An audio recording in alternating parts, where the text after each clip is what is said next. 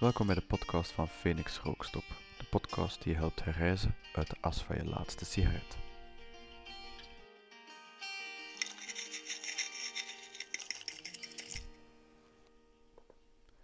Welkom opnieuw bij de podcast. Vandaag wil ik jullie een verhaal vertellen. Geen casus of anekdote van een bestaande cliënt, maar een echt verhaal. Een verhaal dat al eeuwen bestaat, maar die ik nu voor de gelegenheid heb aangepast naar de situatie van het roken. Je moet namelijk weten van me dat ik nogal een fan ben van mythologie.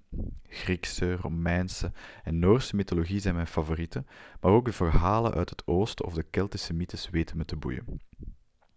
Doorheen de podcast zal je me vaker al eens het woordje mythe horen gebruiken. En ik ga dat op twee manieren gebruiken, want mythe heeft eigenlijk twee betekenissen.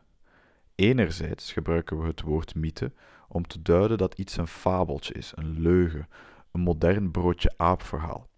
Doorheen deze podcast wil ik heel wat van dit soort mythes in verband met het roken aankaarten. Zoals de mythe rond de noodzaak van wilskracht. De mythe van de roker die gelegenheidsroker zou worden. De oma van 90 jaar die nog gezond is ondanks het roken. En de hardnekkige mythe dat roken zou helpen tegen de stress. Maar dat is allemaal werk voor later en toekomstige podcastafleveringen. Vandaag wil ik het hebben over een mythe in de andere betekenis. Want mythe staat ook voor een verhaal met wijsheden, dat inzichten kan geven. En deze verhalen werden ook verteld en generatie op generatie doorgegeven om die inzichten levendig te houden. Elke grote cultuur kent zijn of haar mythologie. Om historische redenen zijn wij hier het meest vertrouwd met de Griekse en de Romeinse mythologie. En het is uit die sfeer dat ik jullie vandaag een mythe wil vertellen.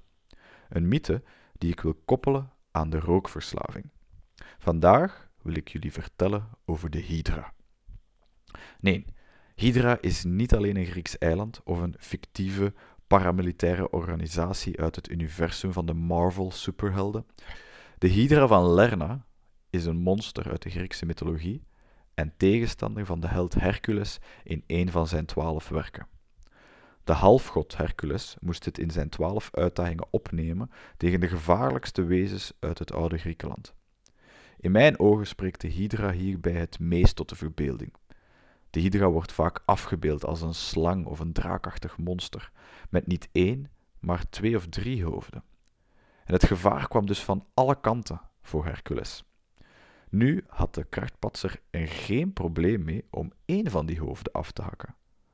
Maar dan werd de uitdaging plots nog een stuk moeilijker.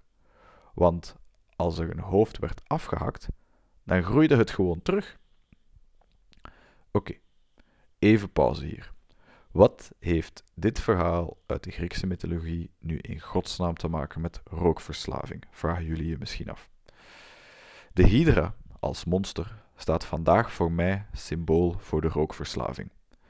De rookverslaving die eigenlijk niet één verslaving is. Ook het verslaan van de verslaving van het roken is een monster met meerdere hoofden. Als roker ben je immers fysiek verslaafd aan de nicotine. Dat is hoofd 1, de fysieke verslaving. Je vertrouwt daarnaast op de sigaret om je te helpen omgaan met emoties. Dat is hoofd 2, de psychologische verslaving. En na lang roken zitten de reflexen en de automatismes om te roken ingebakken in je gedrag, zonder dat je je daarbij nog iets hoeft af te vragen of na te denken. Het gebeurt gewoon. Dit is hoofd 3, de gedragsmatige verslaving. Elk hoofd van de hydra stelt dus één andere vorm van verslaving voor: een fysieke, psychologische en gedragsmatige verslaving. Als je wil slagen in het stoppen met roken, moet je alle drie de hoofden van je rookverslaving tegelijkertijd aanpakken. Je moet niet alleen je lichaam bevrijden van de nicotine, maar ook je geest en je gedrag veranderen. Anders wacht jou hetzelfde lot als Hercules, die bezwijkt onder de druk van de continu aanvallende hydra. Vertrouw je blind op nicotinevervangers of medicatie, die trouwens zeker hun nut kunnen hebben, Daarover later meer in andere afleveringen. Maar vertrouw je dus blind op nicotinevervangers of medicatie, dan word je geconfronteerd met een hoofd die teruggroeit omdat de andere hoofden, de psychologische verslaving en het gedragsmatige aspect, nog leven en jou continu lastigvallen. Dus terwijl dat jij viert dat je veilig bent van de fysieke verslaving, is dat maar schijn. Het hoofd van de mentale of de gedragsmatige verslaving valt je aan en je bezwijkt in je strijd tegen de hydra die rookverslaving is en je blijft roken. In het online rookprogramma en mijn individuele begeleidingen maken we hier dus ook expliciet tijd voor. Ik bespreek met mijn cliënten de drie verschillende soorten verslaving en wapen ze tegen alle drie tegelijkertijd. Dan pas gaan ze de strijd aan met een echte rookstoppoging. Goed, we keren terug naar onze mythe en het oude Griekenland. Want hoe slaagde Hercules uiteindelijk in zijn uitdaging om de Hydra van Lerna te vellen? Ditmaal kon de held het niet alleen. Terwijl hij meestal kon vertrouwen op zijn vindingrijkheid en zijn kracht, had hij nu hulp nodig. Hij schakelde de hulp in van zijn neef Iolaus, als ik dat juist uitspreek. Dat is niet de makkelijkste naam voor een neef. Deze kreeg de taak om telkens als Hercules een hoofd had afgehakt, de wonden onmiddellijk dicht te schroeien met een brandend zwaard. Ik hoop dat iedereen zo'n dappere neef heeft uh, rondlopen. Maar zo slaagden Hercules en Iolaus er samen in alle hoofden af te hakken, de wonden dicht te schroeien, zodat er geen nieuwe hoofden meer konden uitgroeien, en ze begroeven de afgehakte hoofden onder zware rotsblokken, wat het definitieve einde betekende van de Hydra van Lerna. Terug naar het heden en de rookverslaving. Elke roker zal erkennen dat rookstop niet gemakkelijk is. Al helemaal als je niet voor alle hoofden van de verslaving aandacht hebt. Als je dan als domme krachtpatser vertrouwt op je wilskracht alleen, dan kom je bedrogen uit. Je zal keer op keer gevloerd worden. Zelfs de sterkste held heeft af en toe hulp nodig. Dus als rokers wil ik, jullie, wil ik dan ook dat jullie werk maken van jullie helpende hand, jullie ialaus.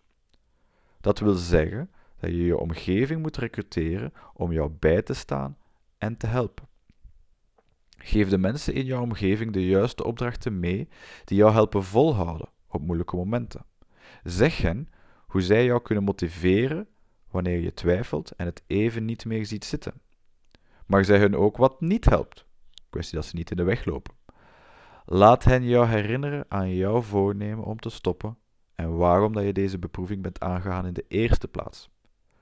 Jouw omgeving kan jou de juiste steun bieden om finaal te stoppen met roken. Jouw helpende hand of jouw ialaus kan een partner of een goede vriend zijn, maar dit kan ook professionele hulp zijn. Tabacoloog zoals ik. In het online programma heb ik die helpende hand vormgegeven aan de hand van een community forum, waar je met gelijkgestemde lotgenoten kan converseren en ideeën of tips kan uitwisselen. Samen hebben we meer hoofden dan de hydra die rookverslaving is. De moraal van het verhaal en deze mythe over de hydra is dus dat je alle drie de hoofden van je rookverslaving moet aanpakken om je kans op succes te maximaliseren. Focus niet alleen op de fysieke nicotineverslaving, want dat is slechts één hoofd. Leer anders omgaan met je emoties en pas je routines en gedrag aan. En doe het niet alleen. Schakel de hulp in van je omgeving of een professional. Ik hoop dat jullie wat hadden aan dit verhaal en dat het jullie wat nieuwe inzichten over de werking van de rookverslaving heeft gegeven. Ik hoop jullie in de toekomst nog veel meer tips te kunnen geven.